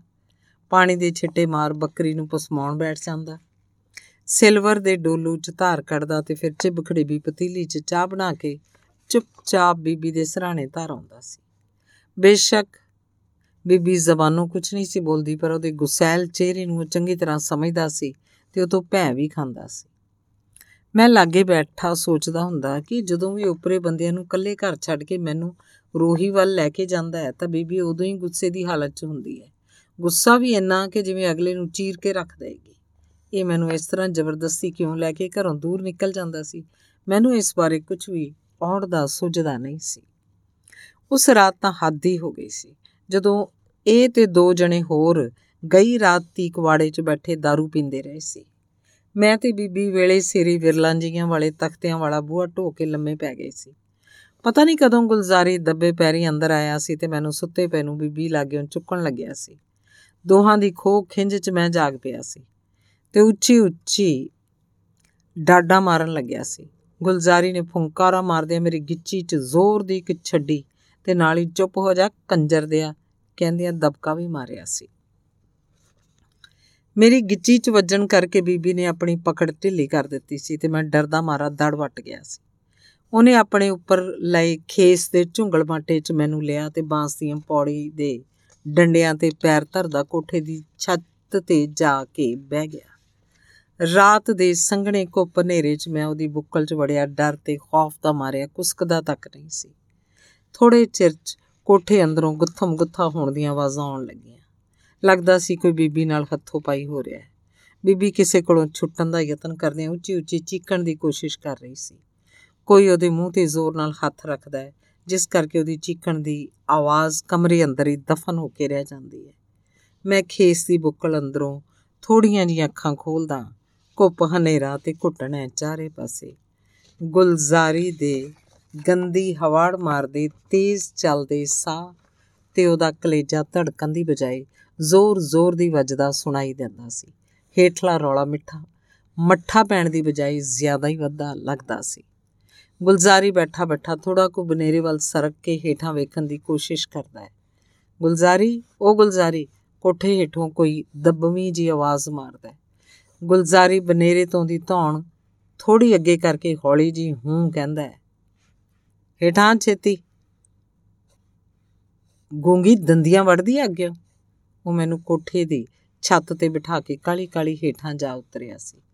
ਮੈਂ ਪੈਰਾਂ ਭਾਰ ਕੋਂਗੜ ਕੇ ਬੈਠਾ, ਆਸ-ਪਾਸੇ ਝਾਕ ਰਿਹਾ ਸੀ। ਹਨੇਰੇ ਦੀ ਸੰਘਣੀ ਚਾਦਰ ਚਾਰੇ ਪਾਸੇ ਪਸਰੀ ਹੋਈ ਸੀ। ਅੰਬਰਾਂ ਚੰਦ ਦਾ ਕਿਤੇ ਨਾਂ ਨਿਸ਼ਾਨ ਵੀ ਨਹੀਂ ਸੀ। ਕਾਲੀ ਤੇ ਹਨੇਰੀ ਰਾਤ ਹੱਥ ਨੂੰ ਹੱਥ ਨਹੀਂ ਸੀ ਦਿਸਦਾ ਕਿਧਰੇ। ਮੈਂ ਡਰਿਆ ਤੇ ਸਹਿਮਿਆ ਹੋਇਆ। ਦੋ ਕੁ ਪੈਰ ਬਨੇਰੇ ਵੱਲ ਨੂੰ ਸਰਕ ਗਿਆ ਸੀ ਤੇ ਬਨੇਰੇ ਤੋਂ ਉੱਪਰ ਨੂੰ ਵਧੇ ਪੌੜੀ ਦੇ ਪਾਟੇ ਬਾਂਸਾਂ ਨੂੰ ਫੜ ਕੇ ਹੇਠਾਂ ਨੂੰ ਵੇਖਣ ਲੱਗਿਆ ਸਾਂ। ਕੁਝ ਨਹੀਂ ਸੀ ਦਿਸਦਾ ਹੇਠਾਂ ਵੀ। ਕਦੀ-ਕਦੀ ਕਿਸੇ ਨੂੰ ਕੁਝ ਵੱਜਣ ਦੀਆਂ ਆਵਾਜ਼ਾਂ ਆਉਂਦੀਆਂ ਸਨ। ਫਿਰ ਬੁੜਬੁੜ ਕਰਦੇ ਦੋ ਜਣੇ ਕਮਰੇ ਅੰਦਰੋਂ ਬਾਹਰ ਨਿਕਲਦੇ ਆ, ਤਾਂ ਮੈਨੂੰ ਝੋਲਾ ਜਾ ਪਿਆ। ਪਿੱਛੇ-ਪਿੱਛੇ ਗੁਲਜ਼ਾਰੀ ਵੀ। ਹਨੇਰੇ 'ਚ ਪਰਛਾਵੇਂ ਜੇ ਸਰਕਦੇ ਬੇਤਰਤੀਬੇ ਵਿਹੜੇ 'ਚੋਂ ਬਾਹਰ ਨੂੰ ਜਾਂਦੇ ਝਾਟੀ ਕਿਧਰੇ ਲੋਪ ਹੋ ਗਏ ਸੀ। ਮੈਂ ਦੋ ਕੁ ਚੱਪੇ ਗੋਲ ਜੇ ਬਨੇਰੇ ਲਾਗੇ ਪੌੜੀ ਦੇ ਆਸਰੇ ਨਾਲ ਪੈਰਾਂ ਭਾਰ ਬੈਠਾ ਉੱਚੀ ਸਾਹ ਨਹੀਂ ਸੀ ਲੈ ਰਿਹਾ। ਥੋੜੀ ਸ਼ਾਂਤੀ ਹੋਈ ਤਾਂ ਪੈਰ ਘਸੀਟਦੀ ਬੀਬੀ ਕਮਰੇ ਅੰਦਰੋਂ ਬਾਹਰ ਨਿਕਲੀ ਸੀ ਤੇ ਸੰਭਲ ਸੰਭਲ ਡੰਡਿਆਂ ਦੇ ਪੈਰ ਧਰਦੀ ਬਨੇਰੇ ਤੱਕ ਆਣ ਪੜੀ ਸੀ। ਆਪਣੇ ਗਲ ਪਾਏ ਕਮੀਜ਼ ਦੀ ਬਾਹ ਨਾਲ ਉਹਨੇ ਅੱਖਾਂ ਵਿਚਲੇ ਪਾਣੀ ਨੂੰ ਸਾਫ਼ ਕੀਤਾ ਤੇ ਦੋਹੇ ਬਾਹਾਂ ਉੱਪਰ ਕਰਕੇ ਮੇਰੇ ਹੱਥ ਸਿਖਰਲੇ ਡੰਡੇ ਨੂੰ ਪਵਾ ਕੇ ਮੈਨੂੰ ਆਪਣੇ ਅੱਗੇ ਪੌੜੀ ਤੇ ਖੜੇ ਕਰ ਲਿਆ ਸੀ। ਆਪਣੇ ਆਸਰੇ ਨਾਲ ਇੱਕ ਇੱਕ ਡੰਡਾ ਉਤਰਦੀ ਬੀਬੀ ਮੈਨੂੰ ਕੋਠੇ ਅੰਦਰ ਲੈ ਗਈ ਸੀ। ਮੈਨੂੰ ਚੇਤੇ ਹੈ ਉਹ ਰਾਤ ਭਰ ਬੁਸਕਦੀ ਰਹੀ ਸੀ ਤੇ ਲਾਗੇ ਪਏ ਨੂੰ ਮੈਨੂੰ ਵੀ ਚੱਜ ਨਾਲ ਨੀਂਦ ਨਹੀਂ ਸੀ ਆਈ। ਰਾਤ ਦਾ ਨਿਕਲਿਆ ਗੁਲਜ਼ਾਰੀ, ਦਿਨ ਚੜੇ ਵੀ ਘਰ ਨਹੀਂ ਸੀ ਮੁੜਿਆ। ਬੀਬੀ ਨੇ ਵੀ ਉੱਠ ਕੇ ਚੁੱਲ੍ਹੇ ਅੱਗ ਨਹੀਂ ਸੀ ਬਾਲੀ ਉਸ ਦਿਨ। ਚੌਂਕੇ ਦੇ ਓਟੇ ਨਾਲ ਢੋ ਲਾ ਕੇ ਬੈਠੀ ਨੇ ਆਪਣਾ ਸਿਰ ਗੋਡਿਆਂ 'ਚ ਦੇ ਰੱਖਿਆ ਸੀ ਤੇ ਮੁੜ-ਮੁੜ ਅੱਖਾਂ ਪੂੰਝਦੀ ਰਹੀ ਸੀ। ਮੈਂ ਉਹਦੀ ਵੱਖੀ ਨਾਲ ਜੁੜ ਕੇ ਬੈਠਾ ਜ਼ਮੀਨ ਤੇ ਗੋਲ-ਗੋਲ ਲੀਕਾਂ ਜੀਆਂ ਮਾਰੀ ਜਾ ਰਿਹਾ ਸਾਂ, ਜਿਸ ਦਾ ਕੋਈ ਸਿਰਾ ਮੇਰੇ ਹੱਥ ਨਹੀਂ ਸੀ ਲੱਗ ਰਿਹਾ। ਪਰਾਂ ਵਿਹੜੇ 'ਚ ਰਾਤ ਦਾ ਖੁੱਲਾ ਬੁੱਢਾ ਬੱਕਰਾ। ਬੋ ਬੋ ਕਰਦਾ ਸਿਆਣੀਆਂ ਬੱਕਰੀਆਂ ਤੇ ਨਿਆਣੀਆਂ ਪੱਠਾਂ ਦੇ ਮਗਰ ਬੁੱਕਦਾ ਫਿਰਦਾ ਸੀ। ਉਹ ਵਿਚਾਰੀਆਂ ਆਪਣਾ ਬਚਾਅ ਕਰਨ ਲਈ ਮੈਂ ਮੈਂ ਕਰਦੀਆਂ ਇੱਧਰ ਉੱਧਰ ਭੱਜਦੀਆਂ। ਇੱਕ ਦੂਜੀ 'ਚ ਵੱਜ ਰਹੀਆਂ ਸਨ ਤੇ ਹਾਰ ਹੰਬ ਕੇ ਵਾੜੇ ਦੀ ਅਗਲੀ ਗੁੱਠੇ ਇੱਕ ਦੂਜੀ ਨਾਲ ਲੱਗ ਕੇ ਜਾ ਖਲੋਂਦੀਆਂ ਸਨ। ਰਾਤ ਦੇ ਪਏ ਰੌਲੇ ਗੋਲੇ ਦੀ ਕੰਸੋ ਪਤਾ ਨਹੀਂ ਕਿੰਜ ਪਿੰਡ 'ਚ ਪਹੁੰਚ ਗਈ ਸੀ। ਬੜੀ ਤੋਏ ਤੋਏ ਹੋਈ ਸੀ ਗੁਲਜ਼ਾਰੀ ਦੀ ਉਸ ਦਿਨ। ਪਰੇ 'ਚ ਖਲੋਤੇ ਨੂੰ ਤਾਈ ਭਜਨ ਕੌਰ ਨੇ ਫਿੱਟ ਤੋਏ ਕਰਦਿਆਂ ਘੂਰਿਆ ਸੀ ਕੰਜਰਾ, ਬੇਜ਼ਬਾਨ ਤੀਵੀ ਨੂੰ ਆਪਣੀ ਭੇਡ ਬੱਕਰੀ ਸਮਝ ਰੱਖਿਆ ਸੀ। ਜਾਨਵਰ ਤੇ ਵੀ ਲੋਕ ਰਹਿਮ ਕਰਦੇ ਆ। ਤਾਰੋ ਦੇ ਪਿੰਡੇ ਤੇ ਵੱਜੇ ਖਰੂਣ ਮੈਂ ਆਪ ਅੰਦਰ ਆ ਕੇ ਵੇਖ ਕੇ ਆਈਆਂ ਜਿਵੇਂ ਹਲਕੇ ਕੁੱਤਿਆਂ ਨੇ ਨੋਚਿਆ ਹੁੰਦਾ ਉਹਨੂੰ। ਨਾਲ ਪਏ ਨਿਆਣੇ ਦੀ ਕਿਤੇ ਬੰਦਾ ਸ਼ਰਮ ਕਰਦਾ ਹੈ। ਕਮੀਣ ਪੁਣੇ ਦੀ ਵੀ ਕੋਈ ਹੱਦ ਹੁੰਦੀ ਹੈ। ਜੇ ਤੀਵੀਂ ਦੀ ਇੱਜ਼ਤ ਦਾ ਭਾਈਵਾਲ ਨਹੀਂ ਤਾਂ ਕਾਹਨੂੰ ਘਰ ਰੱਖਿਆ ਹੀ ਕਰਮਾ ਮਾਰੀ ਨੂੰ? ਜਾਣਦੇ ਆਪੇ ਕਿਤੇ ਮੰਗ ਤੰਗ ਕੇ ਗੁਜ਼ਾਰਾ ਕਰ ਲੈਣਗੇ ਮਾਂ ਪੁੱਤ। ਤੇ ਜਿਹਦੇ ਮੂੰਹ ਨੂੰ ਰੱਬ ਨੇ ਹੀ ਜੰਦਰਾ ਮਾਰ ਛੱਡਿਆ ਉਮਰ ਭਰ ਦਾ, ਕਿਸੇ ਵੇਲੇ ਘੜੀ 'ਚ ਇਹੋ ਜਿਹੀ ਬੇਜ਼ੁਬਾਨੀ ਦੀ ਬਦਵਾਈ ਲੱਗੀ ਨਾ ਕਿਤੇ। ਉੱਥੇ ਕੀੜੇ ਪੈਣੇ ਆ, ਜਿੱਥੋਂ ਕੋਈ ਕੱਢਣ ਵਾਲਾ ਨਾ ਹੋਵੇ। ਤਾਈ ਭਜਨ ਕੌਰ ਦਾ ਬੋਲਦਿਆਂ ਅੱਖਾਂ ਦਾ ਰੰਗ ਲਾਲ ਸੁਰਖ ਹੋ ਗਿਆ ਸੀ। ਜੁੜੀ ਪਰੇ ਨੇ ਵੀ ਝਿੜਕਿਆ, ਝੰਬਿਆ ਸੀ ਤੇ ਨਾਲ ਤਾੜਨਾ ਵੀ ਕੀਤੀ ਕਿ ਜਾਂ ਤਾਂ ਕਿਸੇ ਲੋੜਵੰਦ ਤੇ ਇੱਜ਼ਤ ਵਾਲੇ ਘਰ ਛੱਡ ਕੇ ਆ ਇਹਨਾਂ ਨੂੰ, ਨਹੀਂ ਤਾਂ ਕਿਸੇ ਮੰਦਰ ਗੁਰਦੁਆਰੇ ਅਸੀਂ ਆਪ ਛੱਡ ਕੇ ਆਈਏ। ਗੁਲਜ਼ਾਰੀ ਇਹ ਸਵੇਰਾਂ ਸੱਚਮੁੱਚ ਹੀ ਡਰ ਗਿਆ ਸੀ। ਲੋੜਵੰਦ ਉਹਦੀ ਨਜ਼ਰ 'ਚ ਸੀ, ਜਿਨ੍ਹਾਂ ਨੂੰ ਸਾਈ ਉਹਨੇ ਪਹਿਲਾਂ ਹੀ ਲਾਈ ਹੋਈ ਸੀ। ਉਹ ਦੋ ਕੁ ਦਿਨ ਬਾਅਦ ਲੋ ਲੱਗਣ ਤੋਂ ਪਹਿਲਾਂ ਹੀ ਮਸਿਆ ਨਹਾਉਣ ਬਾਨੇ ਸਾਨੂੰ ਘਰੋਂ ਲੈ ਕੇ ਤੁਰਿਆ ਸੀ ਤੇ ਸਾਰਾ ਦਿਨ ਇੱਧਰ ਉੱਧਰ ਘੁੰਮਦਾ ਘਮਾਉਂਦਾ ਰਾਤ ਪਈ ਉਹਨੇ ਇਸ ਘਰ ਦਾ ਅਣਬੂਆ ਖੜਕਾਇਆ ਸੀ। ਘੜੀ ਨੇ ਅਲਾਰਮ ਵਜਾਇਆ ਤਾਂ ਮੇਰੀ ਸੁਰਤੀ ਕਮਰੇ ਅੰਦਰ ਪਰਤਦੀ ਹੈ ਬੀਬੀ ਨੇ ਇਸ ਵੇਲੇ ਦਾ ਅਲਾਰਮ ਲਵਾ ਰੱਖਿਆ ਮੈਥੋਂ। ਅਲਾਰਮ ਵੱਜਣ ਸਾਰ ਉੱਠ ਬੈਠਦੀ ਸੀ। ਕੋਈ ਕੰਮ ਧੰਦਾ ਨਾ ਵੀ ਹੋਵੇ ਤਾਂ ਵੀ ਵੇਲੇ ਸਿਰ ਉੱਠਣ ਦੀ ਆਦਤ ਨਹੀਂ ਛੱਡੀ ਇਹਨੇ। ਮੈਂ ਚੁਗਾਠ ਦੇ ਸੇਰੂ ਨੂੰ ਹੱਥ ਪਾ ਕੇ ਖੜਾ ਕਮਰੇ ਅੰਦਰ ਝਾਕਦਾ। ਬੀਬੀ ਅੱਜ ਨਹੀਂ ਉੱਠੀ। ਸਿੱਧੀ ਸਤੌਲ ਪਈ ਹੈ ਜਿਵੇਂ ਮੈਂ ਲਟਾ ਕੇ ਆਇਆ। ਮੈਨੂੰ ਪਤਾ ਇਹਦੇ ਕੋਲੋਂ ਆਪਣੇ ਆਪ ਹੁਣ ਉੱਠ ਵੀ ਨਹੀਂ ਹੋਣਾ। ਆਸਰੇ ਨਾਲ ਬਿਠਾਉਣਾ ਪੈਣਾ ਹੈ ਪੈਰ ਪੁੱਟਣਾ ਤਾਂ ਕਿਤੇ ਕਰਮਾਂ ਨਾਲ ਹੀ ਹੈ। ਪੈਰ ਤਾਂ ਬੀਬੀ ਨੇ ਜਿਉਂ ਇਸ ਵਿਹੜੇ 'ਚ ਧਰਿਆ ਸੀ, ਮੁੜ ਬਾਹਰ ਨਹੀਂ ਪੁੱਟਿਆ। ਹਮੇਸ਼ਾ ਕੰਮ 'ਚ ਰੁੱਝੀ ਰਹਿਣ ਵਾਲੀ ਬੀਬੀ ਨੇ ਵੱਡੀ ਬੇਬੇ ਦਾ ਮਨ ਜਿੱਤ ਲਿਆ ਸੀ। ਉਹ ਥਾਂ ਥਾਂ ਤੋਂ ਕਰੂਪ ਹੋਏ ਵਿਹੜੇ ਨੂੰ ਸੰਵਾਰਦੀ ਚੰਡ ਚੰਡ ਕੇ ਅੰਦਰ ਬਾਹਰ ਬੌਕਰ ਦਿੰਦੀ। ਚੌਂਕੇ ਦੇ ਓਟੇ ਉੱਤੇ ਬਣੀਆਂ ਮੋਰ ਘੁਗੀਆਂ, ਉਹਦੇ ਹੱਥਾਂ ਦੀ ਛੋਹ ਨਾਲ ਮੁੜ ਚਹਿਕ ਉੱਠੀਆਂ। ਬੀਬੀ ਨੂੰ ਵਿਹੜੇ 'ਚ ਇੱਧਰ ਉੱਧਰ ਫਿਰਦੀ ਵੇਖ ਘਰ ਵਿਚਲੇ ਦੋਹਾਂ ਜੀਆਂ ਦਾ ਚਾਅ ਸੰਭਿਆ ਨਹੀਂ ਸੀ ਜਾਂਦਾ। ਉਸ ਦਿਨ ਲੋਡੇ ਕੋ ਵੇਲੇ ਵੱਡੀ ਬੇਬੇ ਨੇ ਮੈਨੂੰ ਕੋਲ ਬਿਠਾ ਕੇ ਮੇਰਾ ਨਾਮ ਪੁੱਛਿਆ ਸੀ। ਕੀ ਦੱਸਦਾ? ਸੁਣ ਕੇ ਮੈਂ ਦੁਚਿੱਤੀ ਜਿਹੀ ਚ ਪੈ ਗਿਆ ਸੀ। ਗੁਲਜ਼ਾਰੀ ਤਾਂ ਹਮੇਸ਼ਾ ਮੈਨੂੰ ਲੇਲਾ ਲੇਲਾ ਹੀ ਕਹਿੰਦਾ ਹੁੰਦਾ ਸੀ ਤੇ ਬੀਬੀ ਨੇ ਵੀ ਜਦ ਕਦੀ ਬੁਲਾਉਣਾ ਹੁੰਦਾ ਸੀ ਜਾਂ ਸੁੱਤੇ ਨੂੰ ਉਠਾਉਣਾ ਹੁੰਦਾ ਸੀ, ਬਹੁਤੀ ਵਾਰੀ ਤਾਂ ਉਹਦੇ ਟੋਨ ਤੇ ਹੀ ਮੈਂ ਚੁਕੰਨਾ ਹੋ ਜਾਂਦਾ ਸੀ ਤੇ ਉਸ ਵੱਲ ਵੇਖਦੀ ਹੀ ਉਹਦੀ ਗੱਲ ਵੀ ਸਮਝ ਜਾਂਦਾ ਸੀ। ਫਿਰ ਵੀ ਜੇ ਕਦੀ ਕਦਾਈ ਉਹ ਮੈਨੂੰ ਆਵਾਜ਼ ਮਾਰਦੀ ਵੀ ਸੀ ਤਾਂ ਜ਼ੋਰ ਲਾ ਕੇ ਉਹਦੇ ਮੂੰਹੋਂ ਪੀ ਪੂ ਹੀ ਨਿਕਲਦਾ ਸੀ। ਇਹ ਪੀ ਪੂ ਕਹਿ ਕੇ ਬੀਬੀ ਮੈਨੂੰ ਕਿਸ ਨਾਂ ਨਾਲ ਬੁਲਾਉਣਾ ਚਾਹੁੰਦੀ ਸੀ, ਮੈਨੂੰ ਖੁਦ ਪਤਾ ਨਹੀਂ ਸੀ। ਮੈਂ ਪਰਾਂ ਹਟਵੀਂ ਬੈਠੀ ਬੀਬੀ ਵੱਲ ਵੇਖਿਆ। ਉਹ ਮਾਂ ਛੋਲਿਆਂ ਦੀ ਦਾਲ ਚੋਂ ਬੜੀ ਨੀਜ ਨਾਲ ਕੋਕੜੂ ਚੁਗ ਕੇ ਪਾਸੇ ਸੁੱਟ ਰਹੀ ਸੀ। ਭਾਵੇਂ ਉਹਦੇ ਕੰਨ ਸਾਡੇ ਵੱਲ ਸਨ, ਪਰ ਫਿਰ ਵੀ ਉਹ ਇਹ ਪ੍ਰਭਾਵ ਦੇਣ ਦੀ ਕੋਸ਼ਿਸ਼ ਕਰ ਰਹੀ ਸੀ, ਜਿਵੇਂ ਇੱਧਰ ਹੁੰਦੀ ਗੱਲਬਾਤ 'ਚ ਉਹਦੀ ਕੋਈ ਬਹੁਤੀ ਤਵੱਜੋ ਨਾ ਹੋਵੇ। ਮੇਰੇ ਮੂੰਹ ਕੁਝ ਵੀ ਜਵਾਬ ਨਾ ਸੁਣ ਕੇ ਬੇਬੇ ਨੇ ਮੇਰੇ ਸਿਰ ਤੇ ਹੱਥ ਫੇਰਿਆ ਤੇ ਗਲ 'ਚ ਲੈਂਦਿਆਂ ਕਿਹਾ ਕਿ ਅੱਜ ਮੰਗਲਵਾਰ ਹੈ, ਅੱਜ ਤੋਂ ਤੂੰ ਸਾਡਾ ਮੰਗਲ ਸਿਓ ਠੀਕ ਹੈ? ਬੀਬੀ ਨੇ ਧੌਣ ਪੁਆ ਕੇ ਸਾਡੇ ਵੱਲ ਵੇਖਿਆ ਸੀ। ਉਹਦੇ ਚਿਹਰੇ ਤੇ ਅਜੀਬ ਜਿਹੀ ਮੁਸਕਾਨ ਖਿੰਡਰੀ ਹੋਈ ਸੀ। ਉਹਨੇ ਆਪਣੇ ਗੋਡਿਆਂ ਤੇ ਰੱਖੀ ਕਹਿੰਦੀ ਥਾਲੀ 'ਚ ਖਿਲਰੀ, ਮਾਂ ਛੋਲਿਆਂ ਦੀ ਦਾਲ ਨੂੰ ਸੱਜੇ ਹੱਥ ਦੀਆਂ ਉਂਗਲਾਂ ਨਾਲ ਰਲਾਉਂਦਿਆਂ ਇੱਕ ਢੇਰੀ ਜੀ ਬਣਾ ਲਈ ਸੀ ਤੇ ਉੱਠ ਕੇ ਪਛਾੜੀਆਂ ਆਪਣਾ ਝੱਗਾ ਝਾੜਦੀ, ਪਰ ਚੌਂਕੇ ਨੂੰ ਹੋਤਰੀ ਸੀ। ਬਾਹਰ ਆਰਨ ਤਪਾ ਕੇ ਬੈਠਾ ਪਾਪਾ ਕਿਸੇ ਨਾ ਕਿਸੇ ਕੰਮ ਦੇ ਬਹਾਨੇ ਮੈਨੂੰ ਆਵਾਜ਼ ਮਾਰ ਲੈਂਦਾ। ਮੈਂ ਵੇਖਦਾ ਕਿ ਢਾਰਾ ਕੰਮ ਕਰਵਾਉਣ ਆਏ ਬੰਦਿਆਂ ਨਾਲ ਭਰਿਆ ਹੁੰਦਾ ਸੀ। ਮੱਠੀ ਮੱਠੀ ਚਾਲੇ ਗਿੜਦੇ ਪੱਖੇ ਦੀ ਆਵਾਜ਼ ਹਵਾ ਆਰਨ ਅੰਦਰਲੇ ਕੋਲਿਆਂ ਕੋਲਿਆਂ ਨੂੰ ਪਖਾ ਕੇ ਰੱਖਦੀ। ਉੱਪਰ ਬਣੀ ਲੂੰਬੀ ਚੋਂ ਨਿਕਲਦੇ ਧੂਏ ਦੇ ਨਾਲ ਨਾਲ ਜਾਂਦੇ ਬਰੀਕ ਬਰੀਕ ਚਿੰਗਿਆੜਿਆਂ ਦੇ ਦ੍ਰਿਸ਼ ਨੂੰ ਮੈਂ ਗੌਰ ਨਾਲ ਵੇਖਦਾ। ਪਾਪੇ ਲਾਗੇ ਬੈਠਿਆਂ ਚ ਕੋਈ ਕਹਿੰਦਾ, ਲੈ ਭਾਈ ਕਰਮ ਸਿਆ। ਹੋਰ ਚੌਂ ਵਰਿਆਂ ਨੂੰ ਤੇਰੇ ਬਰਾਬਰ ਬੈਠ ਕੇ ਦਾਤਰੀਆਂ ਦੇ ਦੰਦੇ ਕੱਢਿਆ ਕਰੂ ਮੁੰਡਾ। ਲਾਗਿਓ ਇੱਕ ਹੋਰ ਬੋਲਦਾ, ਵੀਰ ਮੇਰਿਆ, ਇਹ ਤਾਂ ਖਾਨਗਾਹ ਵਾਲੇ ਬਾਬਾ ਦੀ ਮਿਹਰ ਨਾਲ ਬੁੱਢੇ ਬਾਰੇ ਘਰ ਵਸਿਆ ਮਿਸਤਰੀ ਦਾ। ਨਹੀਂ ਤਾਂ ਇੰਨੇ ਵਰੇ ਪਹਿਲਾਂ ਮਿਸਤਰਾਣੀ ਦਾ ਛਿਲੇ 'ਚ ਜਵਾਕ ਸਣੇ ਪੂਰੀ ਹੋਈ ਦਾ ਸੱਲ ਕਿਤੇ ਘੱਟ ਸੀ? ਬਾਰੀ ਵਰੀ ਜਾ ਕੇ ਕਿਤੇ ਆਸ ਬਣੀ ਸੀ, ਉਹ ਵੀ ਨਾ ਬੂਟਾ ਬਚਿਆ, ਨਾ ਫਲ ਹੱਥ ਲੱਗਾ। ਤੇ ਖਾਲੀ ਹੱਥ ਮਲਦੇ ਰਹਿ ਗਏ ਸੀ ਟੱਬਰ ਦੇ ਜੀ। ਇੱਕ ਹੋਰ ਨੇ ਗੱਲਬਾਤ ਦਾ ਰੁਖ ਬਦਲਣ ਵਾਸਤੇ ਪੁੱਛਿਆ। ਮੈਂ ਕਿਹਾ, ਮਿਸਤਰੀ ਸਾਹਿਬ, ਕਿੰਨੇ ਕੁ ਚ ਪੈ ਗਈ? ਆਪਣੀ ਮਿਸਤਰਾਣੀ? ਭਰਾਵਾ, ਰੱਬ ਜਾਣੇ, ਬੇਬੇ ਨੇ ਗੱਲ ਕੀਤੀ ਸੀ ਆਜੜੀ ਨਾਲ। ਪਾਪੇ ਨੇ ਆਪਣੇ ਵੱਲੋਂ ਗੱਲ ਮੁਕਾਈ ਸੀ। ਮੈਂ ਹੈਰਾਨੀ ਜਿਹੀ ਚ ਖਲੋਤਾ ਉਹਨਾਂ ਵੱਲ ਝਾਕਦਾ ਰਹਿੰਦਾ ਸਾਂ। ਖੜੇ ਖੜੇ ਦੀਆਂ ਮੇਰੀਆਂ ਲੱਤਾਂ 'ਚ ਕੀੜੀਆਂ ਤੁਰਨ ਲੱਗੀਆਂ। ਨਾਲ ਹੀ ਇੱਕ ਪੈਰ ਵੀ ਸੌਂ ਗਿਆ ਲੱਗਦਾ ਸੀ। ਮੈਂ ਕੰਧ ਦਾ ਆਸਰਾ ਲੈ ਕੇ ਵਾਰੂ-ਵਾਰੀ ਆਪਣੀਆਂ ਦੋ ਲੱਤਾਂ ਨੂੰ ਛੰਡਦਾ ਹਾਂ। ਨਾੜਾਂ 'ਚ ਲਹੂ ਦੀ ਗਤੀ ਮੁੜ ਤੋਂ ਹੋਣ ਲੱਗਦੀ ਹੈ। ਆਪਣੇ ਆਪ ਨੂੰ ਸਥਿਰ ਰੱਖਣ ਲਈ ਮੈਂ ਮੰਜੀ ਤੇ ਲੱਤਾਂ ਲਮਕਾ ਕੇ ਬੈਠ ਜਾਣਾ ਬੀਬੀ ਮੁੜ ਮੇਰੀਆਂ ਸੋਚਾਂ ਦਾ ਹਿੱਸਾ ਬਣਦੀ ਹੈ। ਬੀਬੀ ਦਾ ਕਣਕ ਬੰਨਾ ਰੰਗ ਨਵੇਂ ਘਰ ਚ ਆ ਕੇ ਚਹਿਕ ਉੱਠਿਆ ਸੀ। ਪਾਪਾ ਅੰਨੀ ਬਹਾਨੀ ਬੀਬੀ ਦੇ ਲਾਗੇ ਬਹਿਣ ਦੀ ਕੋਸ਼ਿਸ਼ ਕਰਦਾ। ਵੱਡੀ ਬੇਬੇ ਚੁੱਪ ਚਪੀਤੀ ਸਹਿਜ ਨਾਲ ਟੋਕਰੀ ਫੜ ਕੇ ਬਾਹਰ ਢਾਰੇ ਨਾਲ ਖਿਲਰੇ ਸੱਕ ਇਕੱਠੇ ਕਰਨ ਤੁਰ ਪੈਂਦੀ। ਮੈਂ ਵੀ ਉਹਦੇ ਪਿੱਛੇ ਪਿੱਛੇ ਢਾਰੇ ਹੇਠ ਪਹੁੰਚ ਜਾਂਦਾ ਸੀ। ਬੇਬੇ ਕੱਲਾ ਕੱਲਾ ਸੱਕ ਚੁੱਕ ਕੇ ਟੋਕਰੀ 'ਚ ਸੁੱਟੀ ਜਾਂਦੀ। ਖਿਲਰੇ ਔਜ਼ਾਰਾਂ ਨੂੰ ਥਾਂ ਸਿਰ ਕਰਦੀ। ਕਦੀ ਉਪਰਾ ਉਪਰਾ ਝਾੜੂ ਫੇਰਨ ਲੱਗਦੀ। ਮੈਨੂੰ ਲੱਗਦਾ ਜਿਵੇਂ ਬੇਬੇ ਟਾਈਮ ਪਾਸ ਕਰਨ ਲਈ ਐਵੇਂ ਹੱਥ ਪੈਰ ਮਾਰ ਰਹੀ ਹੈ।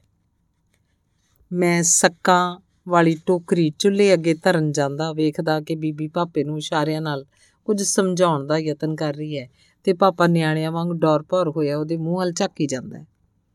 ਮੈਂ ਵੇਖਦਾ ਕਦੀ ਉਹ ਆਪਣੀ ਵੀਣੀ ਨੂੰ ਹੱਥ ਲਾਉਂਦੀ ਹੈ, ਕਦੀ ਧੌਣ ਇੱਧਰ ਉੱਧਰ ਕਰਕੇ ਸਮਝਾਉਣ ਦਾ ਯਤਨ ਕਰਦੀ ਹੈ।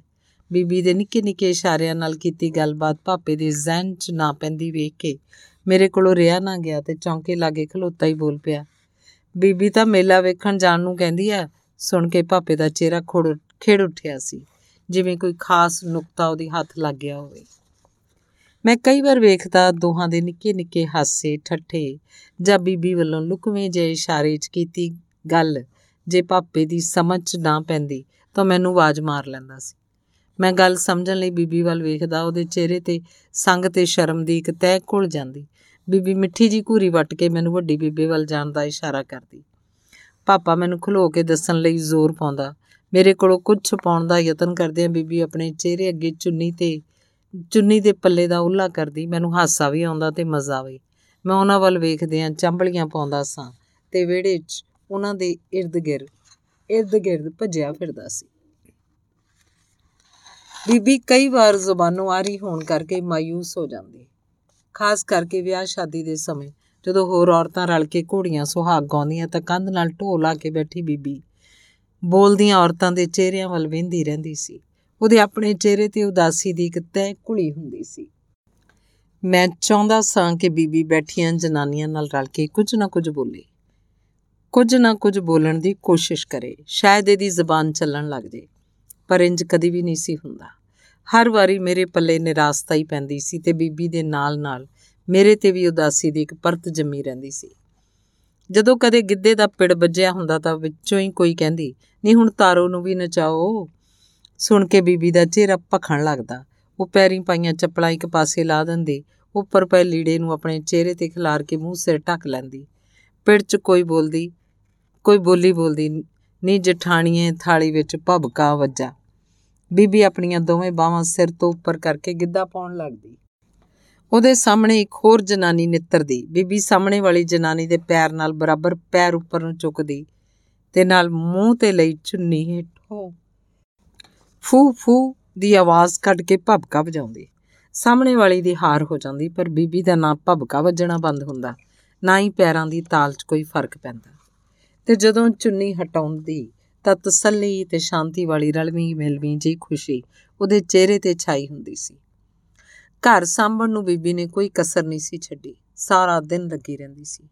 ਖੁਸ਼ੀ ਖੁਸ਼ੀ ਇੱਕ ਕੰਮ ਨੂੰ ਛੱਡਦੀ, ਝਟ ਦੂਜਾ ਜਾ ਫੜਦੀ ਸੀ। ਪਰ ਉਸ ਦਿਨ ਮੰਗਣ ਆਈ ਤਾਰੋ ਤਾਬੋ ਮਰਾਸਣ ਨੇ ਬੀਬੀ ਨੂੰ ਪਛਾਣ ਲਿਆ ਸੀ। ਉਸੇ ਦਿਨ ਤਰੇਲੀ ਉਤਰੇਲੀ ਹੋਈ ਬੀਬੀ ਦੇ ਨਵੇਂ ਰੂਪ ਦਾ ਪਤਾ ਚੱਲਿਆ ਸੀ। ਪਤਾ ਕਾਦਾ ਚੱਲਿਆ? ਘਰ 'ਚ ਹੇਠਲੀ ਉਤਲੀ ਹੋ ਗਈ ਸੀ। ਹੇਠਲੀ ਉਤਲੀ ਵੀ ਐਸੀ ਕਿ ਵੱਡੀ ਬੇਬੇ ਜਿੰਨਾ ਚਿਰ ਰਹੀ ਸੀ, ਬੀਬੀ ਤੋਂ ਵਿੱਥ ਬਣਾ ਕੇ ਰਹੀ ਸੀ। ਬੇਸ਼ੱਕ ਪਾਪੇ ਦੇ ਵਰਤਾਅ 'ਚ ਕੋਈ ਬਹੁਤਾ ਫ਼ਰਕ ਨਹੀਂ ਸੀ ਪਿਆ। ਪਰ ਬੇਬੇ ਉਹਦੇ ਹੱਥਾਂ ਦਾ ਰਿਜਿਆ ਪੱਕਾ ਵੀ ਲੱਗਦੀ ਵਾਏ ਘੱਟ ਵੱਧ ਹੀ ਖਾਂਦੀ ਸੀ। ਘਰ 'ਚ ਹੁੰਦੇ ਸ਼ਗਨਾ ਸਾਰਥਾਂ ਸਮੇਂ ਵੀ ਬੀਬੀ ਅੰਦਰ ਵੜੀ ਰਹਿੰਦੀ ਸੀ। ਕਿਸੇ ਡਰਾਉਣੀ ਫਿਲਮ ਵਾਂਗੂ ਇੰਨੇ ਵਰੇ ਪਹਿਲਾਂ ਵਾਪਰੀ ਘਟਨਾ ਮੇਰੇ ਸਾਹਮਣੇ ਮੁੜ ਸਾਕਾਰ ਹੋਣ ਲੱਗਦੀ ਹੈ। ਸਿਖਰ ਦੁਪਹਿਰ ਲੱਗੀ ਸੀ ਉਦੋਂ ਪਰਛਾਵੇਂ ਅਜੇ ਢਲੇ ਨਹੀਂ ਸੀ। ਵੱਡੀ ਬੇਬੇ ਬਾਹਰਲੇ ਦਰਵਾਜ਼ਿਓਂ ਅੰਦਰ-ਬਾਹਰ ਬਣੀ ਡਿਊੜੀ ਹੇਠਾਂ ਮੰਜੀ ਢਾ ਕੇ ਬੈਠੀ ਸੀ। ਉਹਦੇ ਹੱਥ 'ਚ ਫੜੇ ਅਟੇਰਨ ਨੂੰ ਮੈਂ ਗੌਰ ਨਾਲ ਵੇਖ ਰਿਹਾ ਸੀ।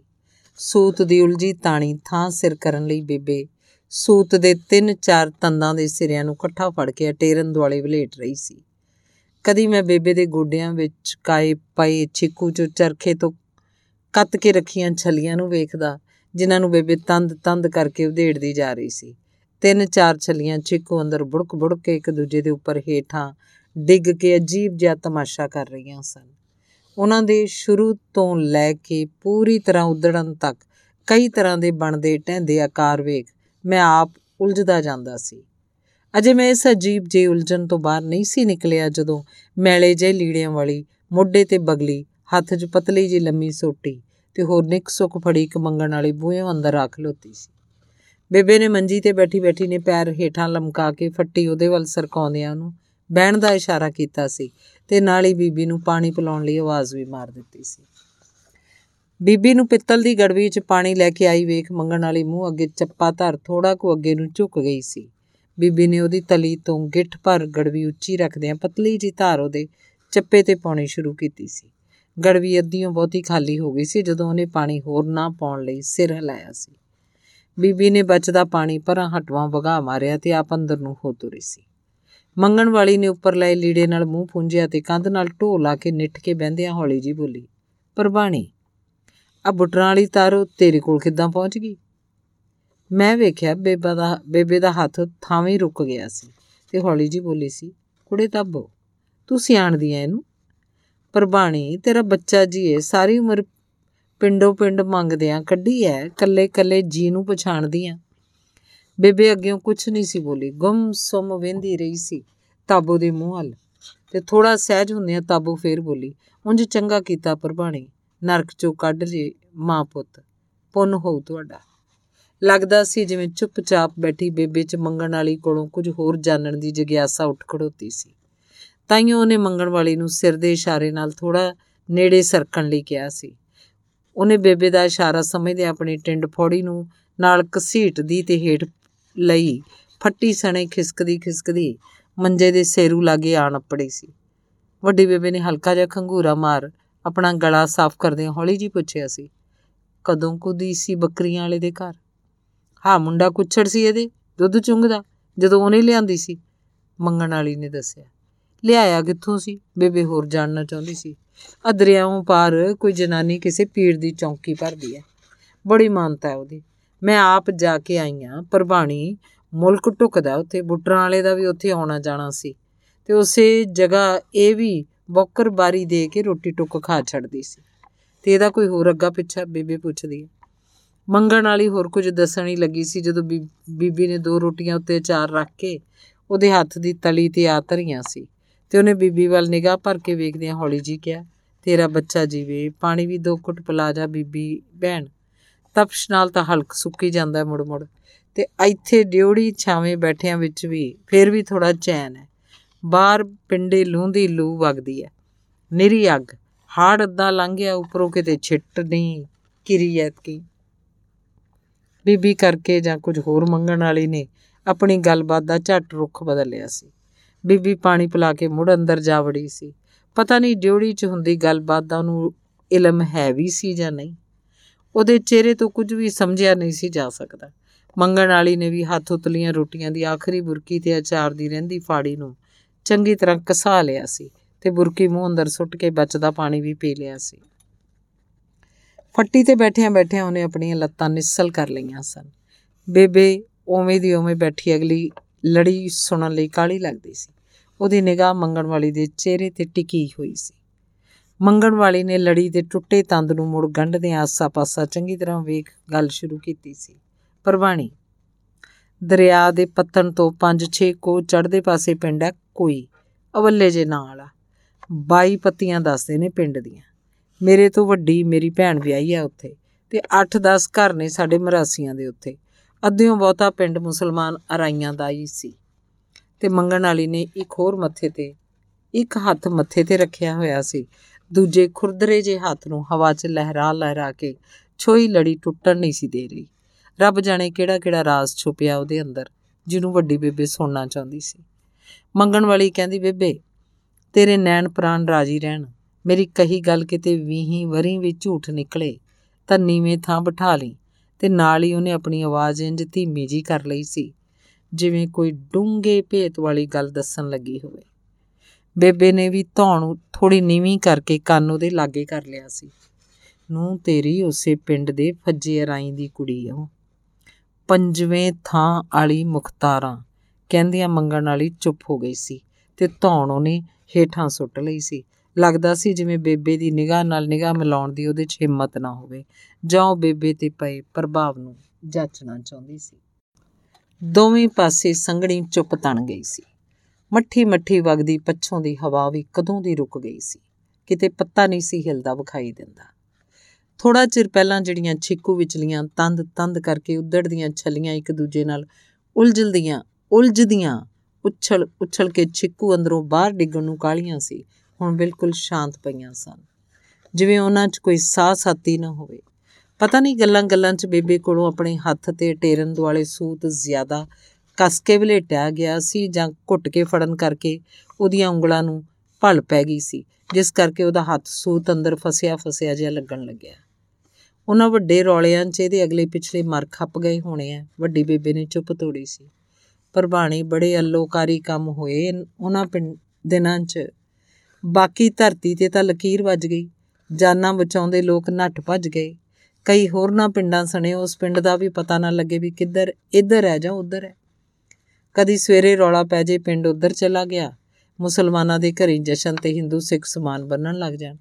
ਦੁਪਹਿਰੇ ਰੌਲਾ ਪੈ ਜੇ, ਪਿੰਡ ਇੱਧਰ ਰਹਿ ਗਏ। ਹਿੰਦੂ ਸਿੱਖਾਂ ਦੇ ਮੁਰਝਾਏ ਚਿਹਰੇ ਖੋੜੇ ਉੱਠਦੇ ਤੇ ਦੂਜਿਆਂ ਦੇ ਚਿਹਰਿਆਂ ਤੇ ਮੁਰਦਿਆਣੀ ਛਾ ਜਾਂਦੀ। ਏਸੇ ਉਲਝਣ ਚ ਲੋਕਾਂ ਲਈ ਦਿਨ ਦਾ ਚੈਨ, ਰਾਤ ਦੀ ਨੀਂਦ ਕਿਧਰੇ ਖੰਭ ਲਾ ਕੇ ਉੱਡ ਪੁੱਡ ਗਈ।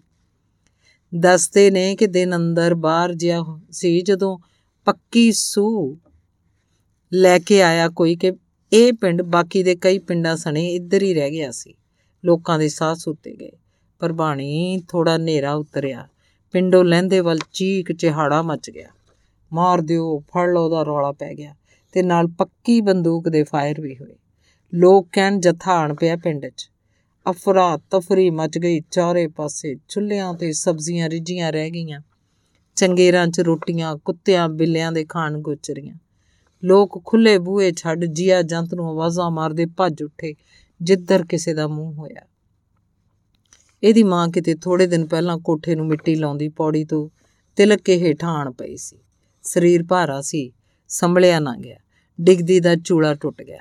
ਨਾਲੇ ਗੋਡੇ ਲਾਗਿਓ ਹੱਡੀ ਵੀ। ਉਹ ਮੰਜੇ ਤੇ ਪਈ ਸੀ। ਮਾਂ, ਵੱਡੀਏ, ਤੇਰੀਆਂ ਵੀ ਤੇਰੀਆਂ ਵੀ ਤਾਂ ਅੱਖਾਂ ਸਾਹਮਣੇ ਹੋਇਆ ਸਭ ਕੁਝ। ਮਾਵਾ ਪੁੱਤ ਨਹੀਂ ਸੰਭਾਲੇ ਉਹਨਾਂ ਦਿਨਾਂ 'ਚ। ਉਹਨੂੰ ਮੰਜੇ ਤੇ ਪਈ ਨੂੰ ਕੌਣ ਪੁੱਛਦਾ? ਟੱਬਰ ਸਾਰਾ ਰਾਤ ਦੇ ਹਨੇਰੇ 'ਚ ਨੱਠ ਭੱਜ ਗਿਆ ਸੀ। ਮਾਂ ਇਹਦੀ ਕੱਲੀ ਪਈ ਰਹੀ, ਅੰਦਰਲੀ ਕੋਠੜੀ 'ਚ। ਜਦੋਂ ਕਿਤੇ ਪਿੰਡੋਂ ਬਾਰ-ਬਾਰ ਸੂਏ ਦੇ ਪਾਰਲੇ ਕੰਢੇ ਤੇ ਟੱਬਰ ਦੇ ਜੀ ਇਕੱਠੇ ਹੋ ਕੇ ਤੁਰਨ ਲੱਗੇ, ਤਾਂ ਇਹਨੇ ਵੇਖਿਆ ਵਿੱਚ ਮਾਂ ਨਹੀਂ ਹੈ। ਰਾਤ ਦੇ ਹਨੇਰੇ 'ਚ ਪਛਾਣ ਨੂੰ ਭੱਜ ਆਈ। ਘਰ ਆਈ ਨੂੰ ਮਾਂ ਨੇ ਝਿੜਕਿਆ, ਕੁੜੇ, ਜਾ ਵਗ ਜਾ। ਪਿਓ ਦੇ ਪਿੱਛੇ ਪਿੱਛੇ ਭੱਜ ਕੇ ਜਾ ਨਾਲ ਆਪਣੇ ਭੈਣ ਭਰਾਵਾਂ ਨਾਲ। ਰਹਿਣ ਦੇ ਮੈਨੂੰ। ਮੇਰੀ ਬੁੱਢੀ ਤੇ ਬਿਮਾਰ ਜਾਨ ਕੋਲੋਂ ਕੀ ਲੈਣਾ ਕਿਸੇ ਨੇ? ਥੋੜਾ ਠੰਡ ਠੰਡੋਲਾ ਹੋਊ, ਮੋੜ ਆਇਓ। ਘਰ ਕਿਤੇ ਨਹੀਂ ਭੱਜ ਚੱਲਿਆ। ਨਾਲੇ ਮੈਂ ਵੀ। ਜਾ, ਨੜ ਜਾ ਮੇਰੀ ਬੀਬੀ ਤੀ ਮੇਰਾ ਕਿਹਾ ਮਨ। ਮੂੰਹੋਂ ਬੋਲਣ ਦੇ ਤੇ ਇਹਨੇ ਵਿਧ ਮਾਤਾ ਤੋਂ ਕਿਤੇ ਕਰਮ ਹੀ ਨਹੀਂ ਲਿਖਾਏ। ਪਰ ਢਿੱਡੋਂ ਮਾਂ ਨਾਲ ਇੰਨਾ ਮੋਹ ਕਿ ਉਹਦੀ ਮੰਜੀ ਦੇ ਸਰਾਣੇ ਪਾਵੇ ਫੜ ਭੋਏ ਤੇ ਬਹਿ ਗਈ ਸੀ। ਮਾਂ ਨੇ ਬੈਠੀ ਦੇ ਸਿਰ 'ਚ ਦੋ ਚਾਰ ਪਟੋਕੀਆਂ ਵੀ ਮਾਰੀਆਂ, ਝਿੜਕਿਆ, ਚੰਬਿਆ। ਪਰ ਇਸ ਮਾਂ ਦੀ ਧੀ ਨੇ ਸਰੀਰ ਹੱਥੋਂ ਨਕਾਰਾ ਹੋਈ ਮਾਂ ਦੀ ਮੰਜੀ ਦੇ ਪਾਵਿਆਂ ਨੂੰ ਨਹੀਂ ਸੀ ਛੱਡਿਆ। ਉੱਥੇ ਹੀ ਪੈਰਾਂ ਭਾਰ ਬੈਠੀ ਬੁਸਕਦੀ ਰਹੀ ਸੀ। ਵੱਡੀ ਬੇਬੇ ਮੰਗਣ ਵਾਲੀ ਦੀ ਗੱਲ ਦਾ ਕੋਈ ਬਹੁਤਾ ਹੁੰਗਾਰਾ ਨਹੀਂ ਸੀ ਭਰ ਰਹੀ। ਬਸ ਅੱਖਾਂ ਚਮਕਦੀ ਸੀ ਕਦੀ ਕਦਾਈ ਹੋਰ ਕੋਈ ਹਿਲਜੁਲ ਨਹੀਂ ਸੀ ਉਹਦੇ 'ਚ ਸ਼ਾਇਦ ਉਹ ਮੰਗਣ ਵਾਲੀ ਦਾ ਧਿਆਨ ਅਟਕਾਉਣਾ ਨਹੀਂ ਸੀ ਚਾਹੁੰਦੀ। ਮੰਗਣ ਵਾਲੀ ਵੀ ਵੱਡੀ ਬੇਬੇ ਦੇ ਕੰਨ ਰਸਤੇ ਲੱਗੀ ਬਿਰਤੀ ਦਾ ਧਿਆਨ ਰੱਖਦਿਆਂ ਕਿਸੇ ਅਮਰ ਕਥਾ ਵਾਂਗ ਸਾਰੀ ਗੱਲ ਬੇਰੋਕ ਦੱਸ ਰਹੀ ਸੀ। ਸਰਦਾਰਨੀਏ ਗੱਲ ਦੱਸਦਿਆਂ ਕਲੇਜਾ ਮੂੰਹ ਨੂੰ ਆਉਂਦਾ ਲੁੱਟ ਮਾਰ ਤੇ ਵੱਢ ਟੁੱਕ ਕਰਨ ਵਾਲੇ ਗਲੀਆਂ ਚ ਆਦੰਬੋ ਆਦੰਬੋ ਕਰਦੇ ਇਹਨਾਂ ਦੇ ਘਰ ਵੀ ਆਵੜੇ ਅੱਖਾਂ ਸਾਹਮਣੇ ਘਰ ਲੁੱਟੀਂਦਾ ਵੇਖ ਮਾਂ ਇਹਦੀ ਪਈ ਪਈ ਅੱਗੇੋਂ ਗਾਲ ਮੰਦਾ ਕਰਨ ਲੱਗੀ। ਕਿਸੇ ਨੇ ਗਾਂ ਹੋ ਕੇ ਗੰਡਾਸੇ ਦੇ ਇੱਕੋ ਟੱਪ ਨਾਲ ਹਮੇਸ਼ਾ ਲਈ ਚੁੱਪ ਕਰਾਤੀ। ਸਾਰੀ ਰਾਤ ਤਾਂਡਵ ਨਾਚ ਹੁੰਦਾ ਰਿਹਾ ਇਹਨਾਂ ਦੇ ਵਿਹੜੇ 'ਚ। ਇਹਦੀਆਂ ਚੀਕਾਂ ਪਿੰਡੋਂ ਦੂਜੇ ਪਾਸੇ ਸੁਣਾਈ ਦਿੰਦੀਆਂ ਰਹੀਆਂ।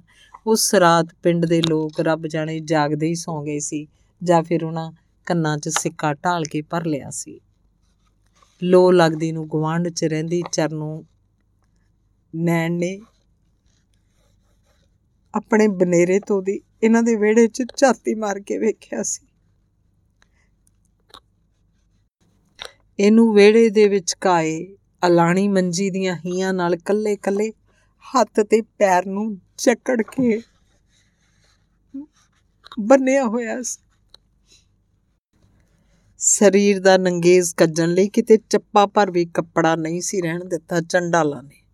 ਲੱਕ ਤੋਂ ਥੋੜਾ ਹੇਠਾਂ ਕਰਕੇ ਮੰਜੀ ਦੇ ਵਾਣ ਦੀਆਂ ਲਮਕਦੀਆਂ ਰੱਸੀਆਂ ਰਾਈ ਸਰੀਰ ਅੰਦਰਲੇ ਲਹੂ ਦੇ ਤੁਪਕੇ ਔੜ ਮਾਰੀ ਜ਼ਮੀਨ ਤੇ ਡਿੱਗ ਡਿੱਗ ਕੇ ਤਵੇ ਜਿੰਨੀ ਥਾਂ ਸਿੱਲੀ ਹੋ ਗਈ ਸੀ, ਉਸ ਕਰੂਪ ਹੋਈ ਥਾਂ ਤੇ ਮੱਖੀਆਂ ਭਿੰਨ ਭਿੰਨ ਕਰ ਰਹੀਆਂ ਸੀ, ਜਿਵੇਂ ਡੂਮਣਾ ਲੱਗਿਆ ਹੁੰਦਾ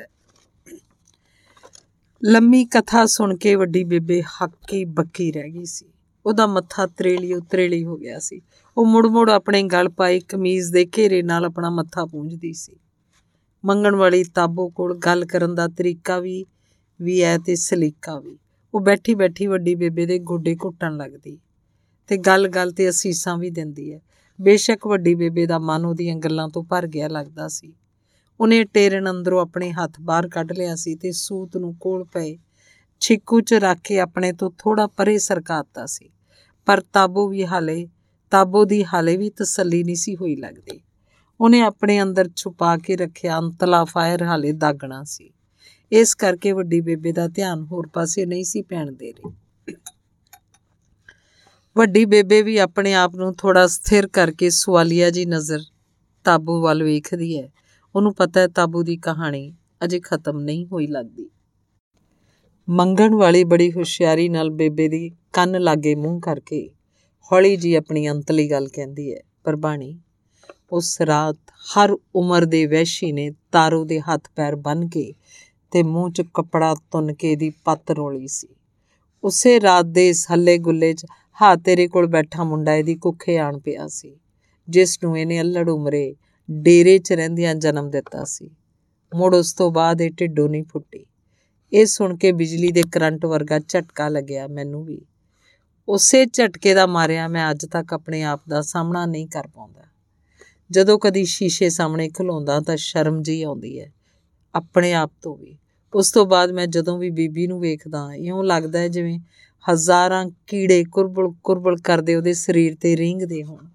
ਮੇਰੇ ਵਹਿੰਦਿਆਂ ਸਾਰ ਉਹ ਸਾਰੇ ਮੇਰੇ ird-gird ਇਕੱਠੇ ਹੋ ਕੇ ਮੇਰੇ ਅੰਦਰ ਜਜ਼ਬ ਹੋ ਜਾਂਦੇ ਹੋਣ। ਇਹਨਾਂ ਉਲਝਣਾ ਚ ਉਲਝਿਆ, ਮੈਂ ਪਤਾ ਨਹੀਂ ਕਦੋਂ ਦਾ ਪੈਰ ਘਸੀਟਦਾ ਬੀਬੀ ਦੇ ਸਰਾਣੇ ਆਣ ਖਲੋਤਾ ਸੀ। ਬੀਬੀ ਦਾ ਚਿੱਬਾ ਹੋ ਗਿਆ ਮੂੰਹ ਮੇਰੇ ਸਾਹਮਣੇ ਹੈ ਨਾਲ ਹੀ ਉਸ ਦਿਨ ਬੀਬੀ ਦੇ ਧੜਮ ਕਰਕੇ ਮੁੱਧੜੇ ਮੂੰਹ ਡਿੱਗਣ ਤੇ ਉਹਦਾ ਪਾਸਾ ਮਾਰੇ ਜਾਣ ਦੀ ਨਿੱਕੀ ਨਿੱਕੀ ਗੱਲ ਮੇਰੇ ਅੱਗੇ ਹੁੰਦੀ ਗੁਜ਼ਰਦੀ ਹੈ ਮੈਨੂੰ ਕਦੀ-ਕਦੀ ਆਪਣੇ ਆਪ ਤੇ ਵੀ ਖਿਜ ਆਉਂਦੀ ਹੈ ਐਵੇਂ ਕਾਲਾ ਪੈ ਗਿਆ ਸੀ ਮੈਂ ਵੀ। ਬੀਬੀ ਦਾ ਭਰਮ ਬਣਿਆ ਰਹਿੰਦਾ, ਜਿਹੜੀ ਸਾਰੀ ਉਮਰ ਇਹ ਸਮਝਦੀ ਰਹੀ ਸੀ ਕਿ ਮੈਨੂੰ ਆਪਣੀ ਹੋਂਦ ਬਾਰੇ ਪਤਾ ਨਹੀਂ ਹੈ ਤੇ ਨਾ ਹੀ ਉਹਨੇ ਆਪ ਕਦੇ ਇਸ ਬਾਰੇ ਭਿਣਕ ਬਾਹਰ ਕੱਢੀ ਸੀ। ਫਿਰ ਸੋਚਦਾ ਕਿ ਮੈਂ ਵੀ ਕਿੰਨਾ ਕੁ ਚਿਰ ਆਪਣੇ ਆਪ 'ਚ ਰਿੱਝਦਾ ਰਹਿੰਦਾ। ਆਪਣੇ ਦਿਲ ਤੇ ਦਿਮਾਗ ਤੇ ਪਏ ਬੋਝ ਨੂੰ ਹਲਕਾ ਕਰਨ ਲਈ ਉਸ ਦਿਨ ਦੋ ਕੁਹਾੜੇ ਵੱਧ ਲਾ ਬੈਠਾ ਸੀ। ਬੀਬੀ ਮੁੜ-ਮੁੜ ਰੋਕਦੀ ਵੀ ਸੀ, ਟੋਕਦੀ ਵੀ ਸੀ। ਉਸ ਦਿਨ ਮੇਰੇ ਅੰਦਰਲੇ ਖੌਰੂ ਪਾਉਂਦੇ ਖਿਆਲਾਂ ਦਾ ਯੁੱਧ ਸਿਖਰ ਤੇ ਸੀ। ਮੇਰੇ ਕੋਲ ਰਿਆ ਨਾ ਗਿਆ। ਮੈਂ ਆਖਰੀ ਪੈਗ ਦੀ ਖਾਲੀ ਗਲਾਸੀ ਲਾਗੇ ਪਏ ਲੱਕੜ ਦੇ ਖੁਰਦਰੇ ਜੇ ਮੇਜ਼ ਉੱਤੇ ਜਿੱਥੇ ਟਿਕੀ ਟਿਕਾਤੀ ਸੀ। ਮੇਰੇ ਮੂੰਹ ਅੰਦਰਲੀ ਕੌੜ ਅਜੇ ਪੂਰੀ ਤਰ੍ਹਾਂ ਖਤਮ ਵੀ ਨਹੀਂ ਸੀ ਹੋਈ। ਪਤਾ ਨਹੀਂ ਕਿੰਜ ਨਾ ਚਾਹੁੰਦਿਆਂ ਹੋਇਆਂ ਵੀ ਮੇਰੇ ਤੋਂ ਕਹਿ ਹੋਇਆ ਸੀ ਕਿ ਮਾਂ, ਮੇਰੀ ਇਹ ਤੇਰੇ ਨਾਲ ਧੱਕਾ ਉਹਨਾਂ ਪਾਪੀਆਂ ਨੇ ਕੀਤਾ ਸੀ। ਸਜ਼ਾ ਮੈਂ ਭੋਗੀ ਹੈ ਉਮਰ ਭਰ। ਜਦੋਂ ਕਦੀ ਛੋਟੇ ਹੁੰਦਿਆਂ ਨਾਲ ਦੇ ਹਾਣੀਆਂ ਨਾਲ ਖੇਡਦਾ ਮਲਦਿਆਂ ਮੈਨੂੰ ਦਾਜ ਵਿੱਚ ਆਇਆ ਕਹਿੰਦੇ ਸੀ, ਜਾਂ ਫਿਰ ਬੈਠੀਆਂ ਜਨਾਨੀਆਂ, ਤਾਰੋ ਪਿੱਛੋਂ ਲੈ ਕੇ ਆਈ ਹੈ ਇਹਨੂੰ ਵਰਗਾ ਮਿਹਣਾ ਮਾਰਦੀਆਂ ਸੀ ਤਾਂ ਚੱਪਣੀ 'ਚ ਨੱਕ ਡੋਬ ਕੇ ਮਰ ਜਾਣ ਨੂੰ ਚਿੱਤ ਕਰਦਾ ਹੁੰਦਾ ਸੀ ਮੇਰਾ। ਮੈਂ ਇੱਕ ਟੱਕ ਬੀਬੀ ਦੀਆਂ ਅੱਖਾਂ 'ਚ ਅੱਖਾਂ ਪਾ ਕੇ ਵੇਖ ਰਿਹਾ ਸੀ। ਉਹ ਹੈਰਾਨ ਜੀ ਹੋਈ, ਉਪਰੀ ਉਪਰੀ ਨਜ਼ਰੇ ਮੇਰੇ ਵੱਲ ਝਾਕ ਰਹੀ ਸੀ। ਮੈਂ ਟੁੱਟਵੇਂ ਬੋਲਾਂ 'ਚ ਆਪਣੀ ਗੱਲ ਜਾਰੀ ਰੱਖਦਿਆਂ ਕਿਹਾ, ਸੀ ਬੀਬੀਏ, ਤੂੰ ਚੰਗਾ ਨਹੀਂ ਕੀਤਾ ਮੇਰੇ ਨਾਲ। ਉਹਨਾਂ ਵਹਿਸ਼ੀ ਦਰਿੰਦਿਆਂ ਦੇ ਪਾਪ ਨੂੰ ਕਿਤੇ ਜੰਮਦਿਆਂ ਸਾਰ ਉਸੇ ਦਰਿਆ ਦੇ ਡੂੰਘੇ ਖਤਾਨਾਂ 'ਚ ਜਿਉਂਦਿਆਂ ਦਬ ਦੇਣਾ ਸੀ, ਜਿਹਦੇ ਕੰਢੇ ਤੂੰ ਮੈਨੂੰ ਜਨਮ ਦਿੱਤਾ ਸੀ।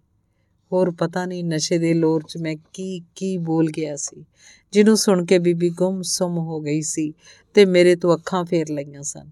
ਉਸੇ ਸਮੇਂ ਉਹਦੇ ਦਿਮਾਗ ਦਾ ਤਣਾਅ ਸਿਖਰ ਤੇ ਸੀ ਤੇ ਮੇਰੇ ਵਹਿੰਦਿਆਂ ਵਹਿੰਦਿਆਂ ਉਹ ਧੜਮ ਕਰਕੇ ਮੂੰਹੜੇ ਮੂੰਹ ਜਾ ਡਿੱਗੀ ਸੀ। ਮੈਂ ਦੋ ਕੁ ਪੈਰ ਅਗਾਹ ਹੋ ਕੇ ਬੀਬੀ ਦੇ ਡੂੰਘੀਆਂ ਝੁਰੜੀਆਂ ਵਾਲੇ ਚਿਹਰੇ ਨੂੰ ਨੀਝ ਲਾ ਕੇ ਵੇਖਦਾ ਹਾਂ। ਮੈਨੂੰ ਡਾਕਟਰ ਦੀ ਕਹੀ ਗੱਲ ਚੇਤੇ ਆਉਂਦੀ ਹੈ ਕਿ ਮਾਤਾ ਜੀ ਦੇ ਦਿਮਾਗ ਦੀ ਕਿਸੇ ਨਸਟ ਕਲੌਟ ਅਟਕ ਗਿਆ। ਹੈ। ਮੇਰਾ ਗੱਚ ਭਰ ਆਇਆ। ਮੈਨੂੰ ਇਉਂ ਲੱਗਦਾ ਜਿਵੇਂ ਇਸ ਵਾਰ ਦਿਮਾਗ ਦੀ ਨਸ 'ਚ ਫਸੇ ਇਸ ਕਲੌਟ ਹੱਥੋਂ ਬੀਬੀ ਦੀ ਹਾਰ ਹੋ ਗਈ ਹੋਵੇ। ਇਸੇ ਉਧੇੜ ਬੁੰਨ 'ਚ ਪਤਾ ਨਹੀਂ ਕਦੋਂ ਬੀਬੀ ਦੇ ਪੈਰਾਂ ਵੱਲ ਬੈਠਿਆਂ ਬੈਠਿਆਂ ਮੇਰੀ ਅੱਖ ਲੱਗ ਗਈ ਸੀ। ਜਦੋਂ ਅੱਖ ਖੁੱਲੀ ਸੀ, ਬਾਹਰ ਦਿਨ ਦੇ ਚੜਾ ਦੀ ਵਾਵਾ ਲੋ ਆਣ ਉਤਰੇ ਸੀ। ਧੰਨਵਾਦ। ਸਮਾਪਤ।